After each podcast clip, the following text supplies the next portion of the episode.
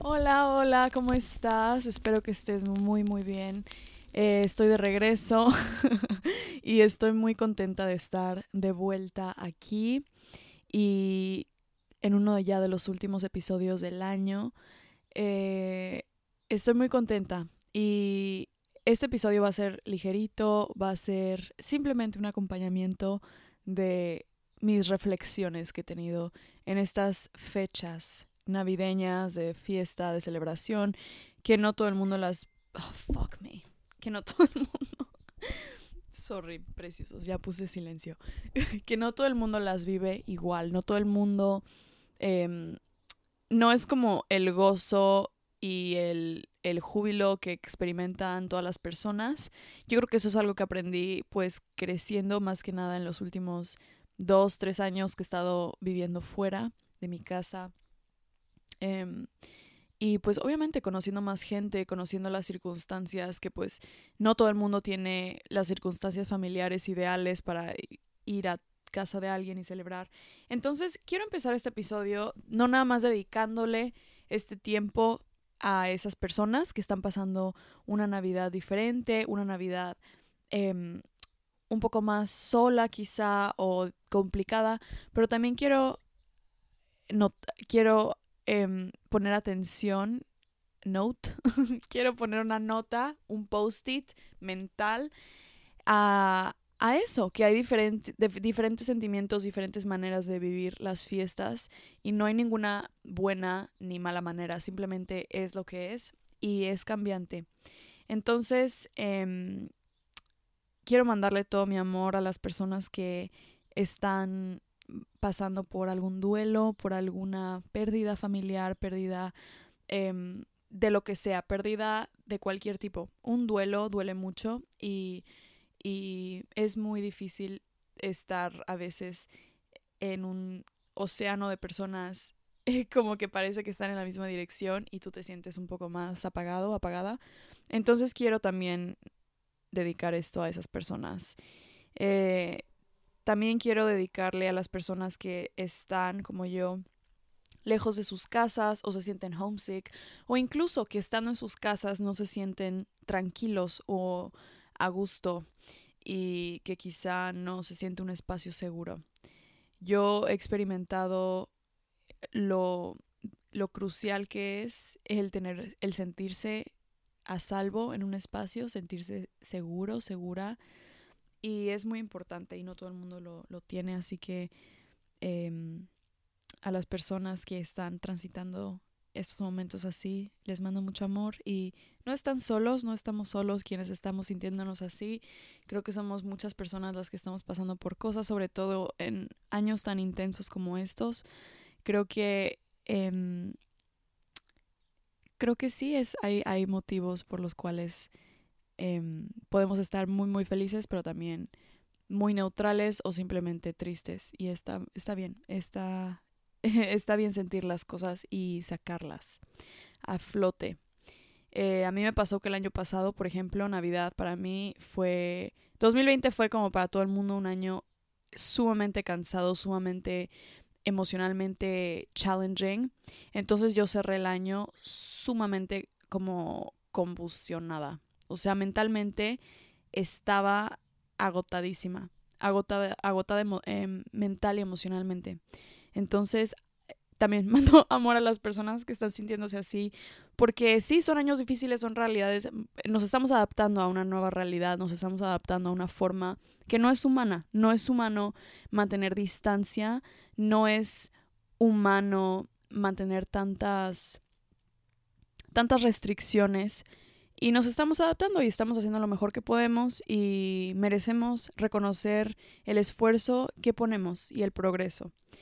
Así que, que bueno, dedico a ese tipo de personas, pero también a quien, a quien sea que le esté pasando, como le esté pasando, simplemente dedico al mundo este episodio. Obviamente todo, supongo, pero, pero sí, pues hoy para mí es Navidad. Es 25 de diciembre en Nueva Zelanda. Sobreviví mi primer Nochebuena sola.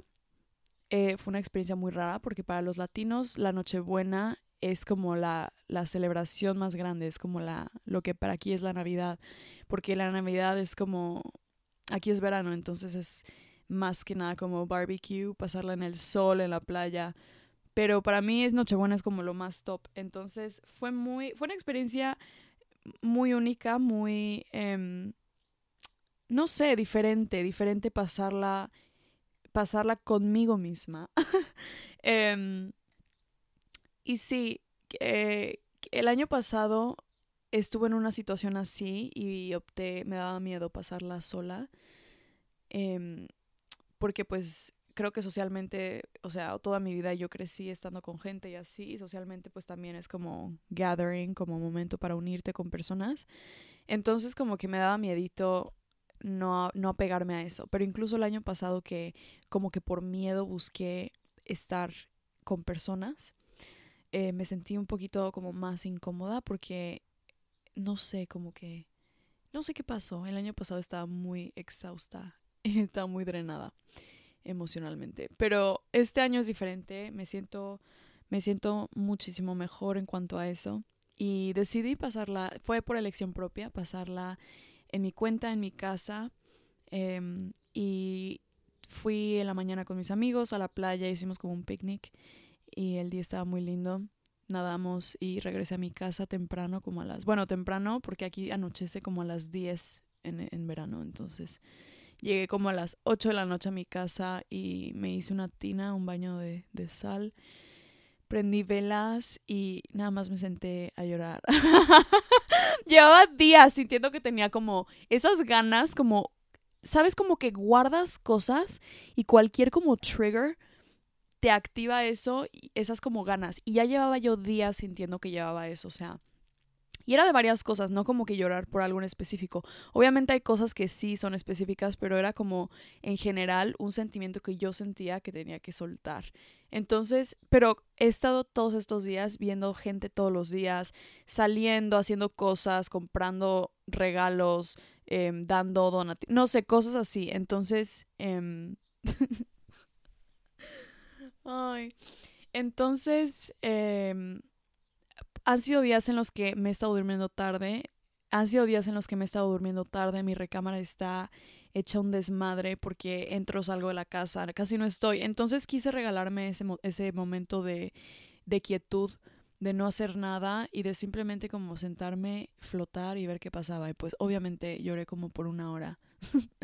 Em, y fue lo máximo, la verdad. Es de esos momentos que, que, que sientes que tienes que soltarlo y aunque te duela un buen la garganta de tanto llorar. Perdón si es que vienen aquí por o bueno, perdón si es que no puedo ofrecer en este momento algo mejor que contar mis experiencias de llorar, pero tienen un punto. Entonces me sentía como exhausta también un poquito.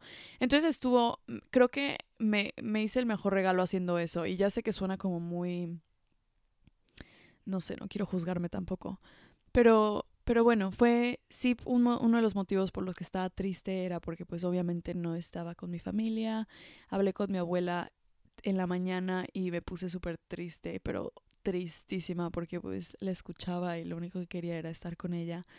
Pero, pero pues así son las cosas por ahora y me siento muy bien. Generalmente cuando lloro una noche antes de que lloro así fuerte, bruscamente, al día siguiente me siento súper energética. Entonces, dicho y hecho, obviamente hoy estoy súper energética, por eso me senté a grabar.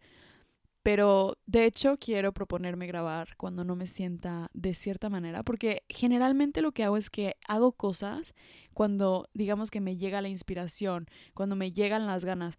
Pero obviamente las ganas van y vienen, son como las emociones. Entonces decidí, he estado, yo creo que con todo menos con el podcast, haciendo cosas a pesar de que me sienta de cierta manera. Es como simplemente, supongo que es la disciplina o simplemente el hacer las cosas a pesar de las circunstancias o lo mejor que puedas hacer las cosas con lo que hay. Pero me ha funcionado muy bien y me gusta mucho y quiero aplicarlo con el podcast. Pero bueno, también ayer vi The French Dispatch, la película, em, con el bebecito Timothy Chalamet. Y me mamó, me inspiró a volver a tocar piano. Eh, llevaba como tres años que no tocaba piano y me senté anoche y bueno, salí de la tina, estaba llorando, obviamente ya salí fresquecita, lista. Estiré un poco y me bajé a la sala a practicar guitarra y luego empecé a tocar piano como que por, estoy en la casa sola, entonces por primera vez sentí como que el piano me estaba llamando después de tantos años de no, no, no tocarlo. Y fue como una experiencia súper espiritual, súper mágica. Si hay alguien que toca algún instrumento o incluso, no sé, practica algún deporte, es impresionante como la mente tiene memoria como muscular, como se dice, como muscle memory, como memoria, sí, como memoria física, memoria muscular, no sé.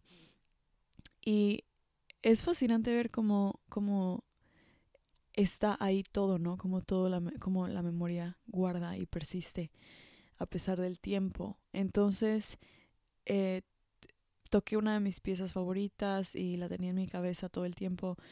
Y curiosamente, hace como desde que salió La La Land, desde que salió La La Land, me encanta el Mia and Sebastian's theme, la canción en piano que es como la más la más triste de todo, lo más triste que hay. Pero no sé por qué, así yo creo que unos dos, tres años, bueno, yo creo que más, un poquito más, eh, cuando me mudé a Francia, me acuerdo que fue como que comenzó a encontrarme esa canción. ¿Y a qué quiero llegar con esto? Ok, uno de los motivos por los que me siento a veces más rara aquí es porque obviamente yo creciendo en México sabía que siempre tenemos como una, una conciencia, tenemos como una sabemos que existe algo más allá de lo físico, ¿no? O sea, ya sea porque somos súper católicos, yo no soy católica, o porque somos o porque, sabes, todo el mundo ve fantasmas y creemos en eso y en los espíritus y somos muy también em, supersticiosos, no sé, pero bueno, aquí la gente no es para nada así. Entonces, a veces me cuesta contar porque cuando me pasan cosas de ese estilo, pues obviamente nadie me cree. Nadie me cree, todos me creen loca o me creen la típica supersticiosa, no sé, pero bueno, el punto es que ayer me pasó algo, bueno, esta madrugada me pasó algo extremadamente así, que no puedo contar con nadie aquí, platicarle porque, pues obviamente no me van a creer, pero desde que me mudé a Francia y estaba empezando a tener como mis crisis existenciales y estaba pues ya comenzando a, a tener como esos growing pains y a tener mis momentos de reflexión y llorar mucho y así. Esa canción Mia and Sebastian's Theme, como que de alguna manera me encuentra. Me acuerdo la primera vez, yo estaba sumamente triste, me acuerdo que en un antro, en un antro me habían robado mi teléfono y estaba recién mudada, o sea, no conocía el sitio, nada, o sea, estaba como perdida. Entonces me acuerdo que estaba muy agüitada y literal esa canción de la nada la empezaron a tocar en piano mis vecinos de arriba y me tranquilizó. Y ha pasado así en varias ocasiones que de la nada, porque no es una canción muy como mainstream, o sea, no es como que ya ni siquiera nadie la escucha, ¿sabes? Es como un soundtrack de una película. Entonces como que no. Y, pero cada que la escucho me tranquiliza mucho. Cuando la toco en piano me tranquilizo mucho. Es como mi ancla. Es como me, me, me aterriza. Entonces, ayer que la empecé a tocar, obviamente me, me hizo llorar. me acordé, pues no sé, es como mi, mi canción de tranquilizas, de tranquilidad.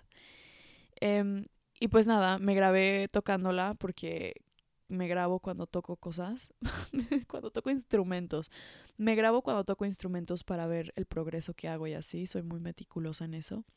Cuando empecé a tocar guitarra, me, grababa, esto es muy chisi, me grababa cada primero de mes em, tocando algo igual para luego ponerlo como en un timeline.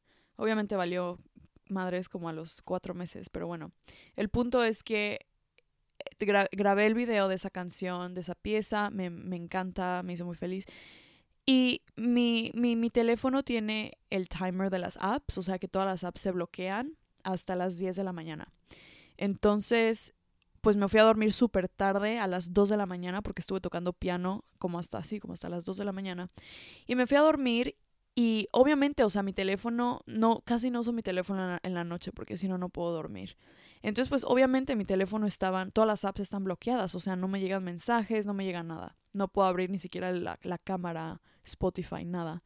Entonces, estaba dormida, eran las 5 de la mañana y empiezo a escuchar em, pues me reconocí, ¿no? Empiezo a escuchar como la, la canción em, fuera de mi cabeza. Entonces me, o sea, estaba dormida, entonces me quedé como de, ¿qué, qué, qué está pasando? Y me levanto y me doy cuenta que es mi teléfono. Y está sonando en mi teléfono el video de mí tocando. O sea, es la canción de mí tocando, es el audio del video. Pero dije, ¿qué, qué está pasando? O sea, ¿qué, ¿qué está pasando? Porque Instagram estaba cerrado, no era como que era algo de Instagram, no era algo de Spotify. El rollo de cámara estaba cerrado, o sea, desbloqueé mi teléfono porque estaba bloqueado, estaba cargándose en el, en el closet. Entonces desbloqueo mi teléfono y, em, y pues obviamente de ahí viene y se escucha súper alto. Y entonces empiezo a cerrar en putiza todas las apps. Y no me, al principio me asusté un poquito porque pues sí, fue de la nada que pasó. Pero generalmente cuando me pasa eso es cuando tengo como momentos difíciles momentos que me duelen o, o pues sí, no sé, anoche estaba llorando hasta que me ardía la garganta y estaba, no sé, a veces incluso cuando pido como ayuda o como pido, no sé, compañía, no compañía en el sentido de, ¿sabes? De, de que me sienta sola, sino como, no sé, no sé, a veces es como si estoy meditando o algo y pido como alguna señal o lo que sea. A veces pasan cosas, pero esto fue muy curioso porque al principio obviamente lo primero es que sí me asusté un poco, pero pues luego me acordé que de alguna manera en la vida, no sé cómo coño pasa, pero esa canción me encuentra cuando me siento de cierta manera y me tranquiliza. Entonces fue muy trippy esa situación. No mames, llevo como 15 minutos hablando de, de nada. Pero a lo que quería llegar con esto es que me inspiró a hacer este episodio una carta que leí en la mañana en Instagram que le escribió una persona que se llama Em, uf, creo que no la guardé. Perdón. Una persona que se llama... Una persona que se llama Sharai Pineda. Sharai Pineda. Y mm, aquí les va. Se las voy a leer porque es muy linda y creo que encapsula muy bien esta esta esencia que les contaba al principio como de cierto grupo de personas. Hay muchos grupos de ciertas personas que se sienten de cierta manera extraña por estas fechas y esta carta encapsula muy bien eh, un grupo de personas que que em, que sí que necesitan mucho amor en estas fiestas y entendimiento porque mucha gente no se los da más que nada en su familia em, inicia así Hola, les mando muchas vibras positivas para las novias que hoy presentan como amigas y a los novios que presentan como amigos, a los hijos que serán llamados hija, a las hijas a quienes llamarán hijo y a las personas no binarias que se hartaron de dar explicaciones a oídos necios que prefieren seguir malgenerizándolos. Y también les mando mucha fuerza a quienes tendrán que callarse en la mesa después de, un comentario homofóbico o transfóbico porque prefieren evitar la confrontación o porque el closet los detiene. A quienes tienen que convivir con su abusador porque es parte de su familia. Si estás buscando una señal es esta. No te quedes callada. Estoy contigo y te mando muchas fuerzas. Eres una persona que ha sido valiente por mucho tiempo. A quienes no pueden llegar a la cena familiar porque rechazaron su orientación sexual o su identidad de género. A todos aquellos que necesitan saber perdón, a todos aquellos o aquellas o aquellas que necesitan saber que no están soles, estamos con ustedes. Amor como resistencia. Recuerden que no están obligadas, obligadas, obligados a saludar de beso o convivir con alguien solo por ser de su familia. Feliz Nochebuena a todos. Entonces, esto me resonó mucho, me llegó mucho y, y, mm, esto no nada más lo pienso, por ejemplo, con Navidad, lo pienso también con el confinamiento del año pasado o que sigue en pie en varios países. Esta parte de interactuar con tu abusador o de estar con miembros de la familia que te han herido o que simplemente no, no, no son tolerantes o que rechazan algún aspecto de ti, sea tu identidad de género o sea cualquier cosa, es muy difícil y es una conversación que hace falta tener en la mesa y es una conversación no no literalmente hablo figurativamente es una conversación que hace falta tener eh, que que hace falta escuchar más, porque realmente no nos educaron para saber, no confrontar incluso, pero esquivar de alguna manera, ¿no? Como fluir ante situaciones incómodas con tu propia familia. Creo que uno de los límites como más importantes y difíciles que, que, pues no sé, que tenemos que poner son los de la familia. Porque finalmente la familia conoce perfectamente tus, tus botones, cuáles picar, cuáles no, y cómo provocarte y cómo, ¿sabes? Creo que creo que por ahí se va esta parte. Y no se trata de que. No, no me gusta ver esto como ataque, ¿no? Como que son constantes ataques y como que alguien.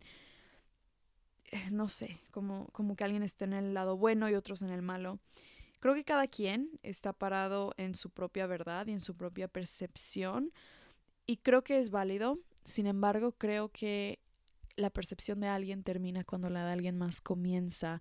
Y creo que como dice este mensaje, parados desde el amor, es que podemos hablar y decir cómo nos hacen sentir ciertas preguntas, ciertos comentarios, sin necesidad de imponer nuestra percepción o nuestra realidad.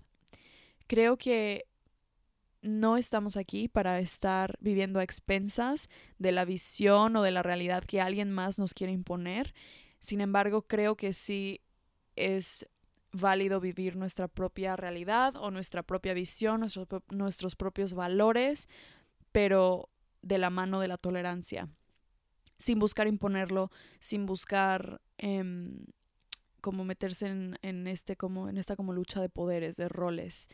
Porque finalmente es desgastante, es sumamente desgastante querer convencer a alguien, querer cambiar a alguien. La gente no cambia si ellos no quieren cambiar. Eso lo he aprendido a la mala mediante tantas maneras, mediante relaciones con personas, mediante conversaciones, mediante momentos familiares raros, o sea, ha pasado de todo.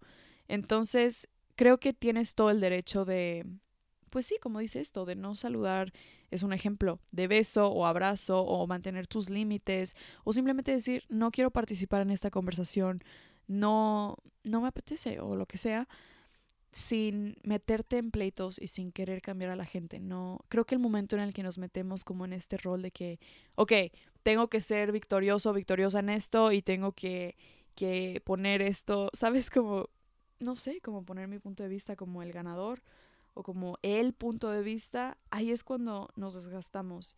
Y es muy, muy desgastante querer hacer entender a alguien que no quiere entender o ver las cosas o alguien que no está listo todavía para ver las cosas. Em, es muy es muy difícil con familia porque obviamente a pesar de que a pesar de la relación que tengas con tu familia al final de cuentas los comentarios de la familia pueden ser los que más duelan. Y no lo a veces no lo dicen con afán de, de odio o de mala onda. Lo dicen porque están haciendo lo mejor que pueden con lo que saben y no puede, puede que no sepan mucho porque su generación no se los permitió, su paradigma, su manera de pensar. Muchas personas, nosotros estamos expuestos al Internet y aún así sigue habiendo gente muy dormida en el sentido de esto, de la aceptación social, de la identidad. Sigue, sigue, sigue habiendo gente muy dormida, muy homofóbica, etc. Y y ellos tendrán, o sea, es trabajo de esas personas educarse, es trabajo de ellos em, dar eh, el respeto que deben dar. Creo que es muy exhaustivo formar parte de alguna minoría, formar parte de algún grupo que se marginaliza o que sufre ese tipo de abusos, de, de lo que sea. Eh, y aún así ponerse los zapatos de querer educar y querer cambiar a estas personas porque es muy desgastante. Entonces, eh, te quiero compartir que está bien sentirte así y que está bien simplemente hablar desde tu, desde tus sentimientos, desde tus emociones, desde el amor, lo que te hace sentir, el hablar, por ejemplo, de algún tema en específico o participar en alguna conversación em, de cierta de cierta temática, está muy bien decir, ¿sabes qué? No, no, no se me antoja participar en esto. O si te apetece contestar algo, em, algo como algún comentario que pueda como que em, enlighten, como que alum ¿cómo se dice? Que como que para que le caiga el 20 a alguien, puedes hacerlo, pero sin afán de herir a nadie, sin afán de querer cambiar a las personas. Creo que cada quien es camino de cada quien. Es muy exhaustivo el camino de la de la de la autosanación, el autodescubrimiento. Y es muy personal, cada quien tiene como un timing diferente. Eh, pero también, obviamente, a mí me, por ejemplo, en lo personal, creo que hay dos maneras como de manejar esto. Puedes como llevártela tranquila. Obviamente no, creo que no se experimenta mucha paz en estas ocasiones cuando sientes que quizá hay comentarios que pueden vulnerarte a ti, pero puedes llevártela como, sí, como esquivándolos, fluyéndolo. O también puedes hacer, a mí me gusta hacer como investigación, como cifras, por ejemplo, en específico, estoy hablando de un ejemplo, ¿no? Si alguien habla de, está, no sé, simplemente diciendo algo sobre que alguna mujer, que las mujeres no, no deberían, no sé, no deberían estar viviendo con sus abusadores, que es muy fácil salirse de ahí, lo que sea. A mí me gusta como tener un, una, una línea que pueda hacer reflexionar a las personas más que nada, más que decir, no, pero ponerme a pelear, me gusta decir como, por ejemplo, algo que le ponga a pensar a la otra persona. Esto me lo dijo mi terapeuta alguna vez. Cuando alguien te dice algo, es muy bueno regresarle la pregunta, regresarle ese comentario que hace una persona en forma de pregunta. Por ejemplo, decir algo como, bueno, ¿y alguna vez tú has estado en su situación para pensar eso? oye, ¿y tú qué harías si tu propio hijo hija pasa por eso. oye, ¿tú qué harías si, sabes? Algo así. Eso provoca pensamiento, es como thought provoking y hace pensar a la otra persona y no lo haces con afán de herir ni con afán de cambiar, simplemente ese, ese tipo de comentarios son muy, son comentarios como muy productivos porque hacen pensar a las personas, traen a la mesa incluso una conversación diferente, puedes también... Em, a mí me gusta también manejar por cifras, a los adultos les maman los números Así que si tienes como, no sé, investigar, por ejemplo, y yo investigo cifras, porcentajes de cosas, números, porque si la gente dice algo como que le calculan y así, es muy fácil tantearle. Y creo que obviamente cuando se, cuando se siente que alguien está preparado con, en una conversación con, con información o, se, ve que investigas, em, puede ser más sencillo transitar eso porque es como que pues no hay contraargumento contra algo así. Entonces, eh, algo, algo por el estilo puede ser importante para navegar conversaciones difíciles si eliges participar en ellas o si simplemente estás alrededor de ese tipo de, de charlas. Y mm, hay personas que no van a estar en cenas o en eventos familiares porque no pueden o porque no quieren o como yo, no, bueno, iba a decir no queremos ni podemos, pero obviamente yo sí quiero aunque también esté consciente de que a veces hay este tipo de interacciones que todos tenemos en un país despertando. Qué profundo sonó eso. Pero, pero bueno, sí. Em, quiero también proponerte que em, en inglés el término es check-in. En español yo creo que sería como checar contigo mismo, contigo, contigo misma, contigo mismo, contigo misma. ¿Cómo te sientes? Em, este episodio es más que nada como un check-in, como simplemente como el aceptar las circunstancias, el verlas, el aceptarlas y el preguntarte cómo te sientes a ti misma, cómo, cómo estás, cómo sientes que estás manejando las cosas y sin, sin juicio, sin afán de, de, crítica a ti mismo, porque obviamente es muy fácil eh, trincharnos, sin ese afán, sin afán de querer cambiar nada incluso. Es simplemente ver cómo estás, ver, ver cómo estás sintiéndote. Y si hay algo, porque yo creo que al momento de salirte como esta burbuja de pensamiento o de juicio, simplemente ves cómo es que te estás sintiendo, es más fácil ver si hay algo que puedes hacer por ti.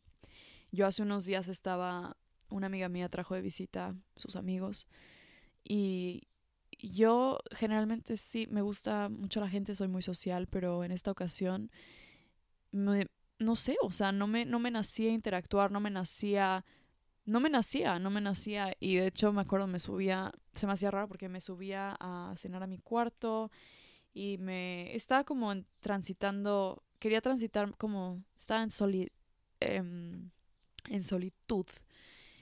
Y al principio, obviamente, mi primer pensamiento fue juzgarme, fue de que, ay, Bárbara, qué antisocial, bla, bla, bla, qué mamona, lo que sea.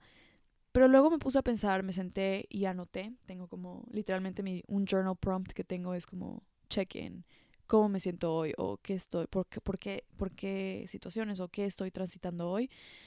Y justamente empecé a escribir, empecé a redactar como el check-in y justamente salió que yo no, había, no me había percatado de esto, pero obviamente tiene sentido y obviamente es eso, que al llegar estas fiestas, al llegar las celebraciones, pues yo veo esto, veo a personas con sus familias y con sus amigos y pues me recuerda que yo de momento no tengo, no tengo mi familia aquí, por ejemplo, y que, pues no sé, cuando la gente habla de planes de para Navidad, planes familiares, yo no participo en esas conversaciones, entonces obviamente tiene sentido que quiera salirme de esos escenarios y que prefiera, prefiere estar conmigo, sola.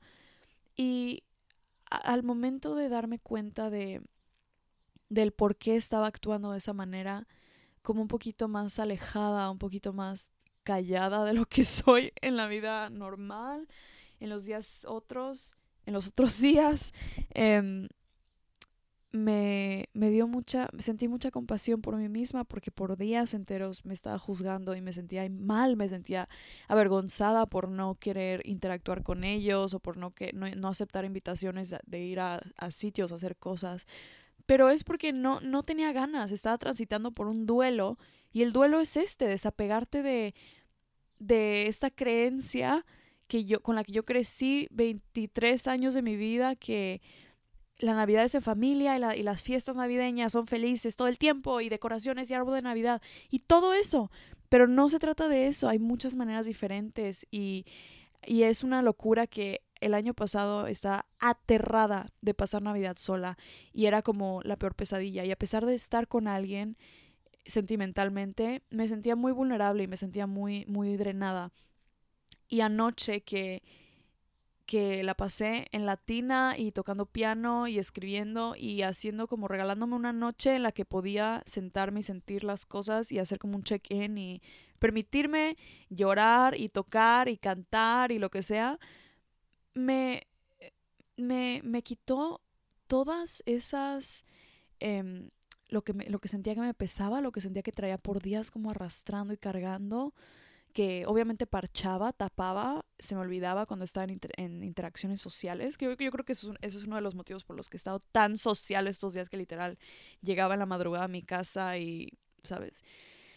Eh, yo creo que es por eso, porque estaba transitando un duelo que no me había dado cuenta, no había notado y, y hasta que me permití sentirlo fue que sentí esa sensación de paz, de quietud, de, de luz, que se supone que, o bueno, no se supone, que sentimos cuando estamos en un espacio seguro con amigos, familia, eh, desconocidos, animales, naturaleza, lo que sea. Esa sensación de paz y de luz la experimenté de una manera que jamás me hubiera imaginado que mis amigos creen que es triste. Algunos de mis amigos me escribían y me decían que, que les daba tristeza pensar en mí sola en Navidad y que les daba no sé, ¿no? Cosita, lo que sea. Pero me hice un gran regalo porque los siguientes días voy a estar en el sur de viaje, en las montañas, en un road trip. Em, sí, em, como, como para de inmersión a la naturaleza.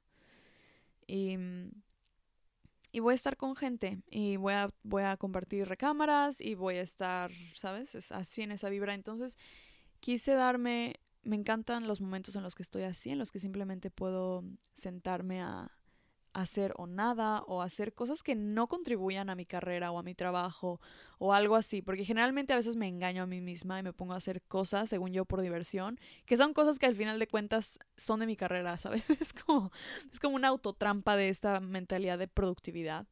Pero no, o sea, es, es importante hacer cosas por diversión, es importante hacer cosas por ocio, por, por aburrimiento, por lo que sea, es importante. Entonces, espero que tengas el valor de preguntarte cómo te sientes y tengas el valor de abrazar ese, ese sentimiento y sentirlo y de esa manera puedas encontrar la manera en la que tú puedas sentirte mejor y sentirte bien, porque es posible, eh, hay muchas maneras de conseguir este sentimiento que tanto nos promocionan de paz y alegría y amor. Hay muchas maneras.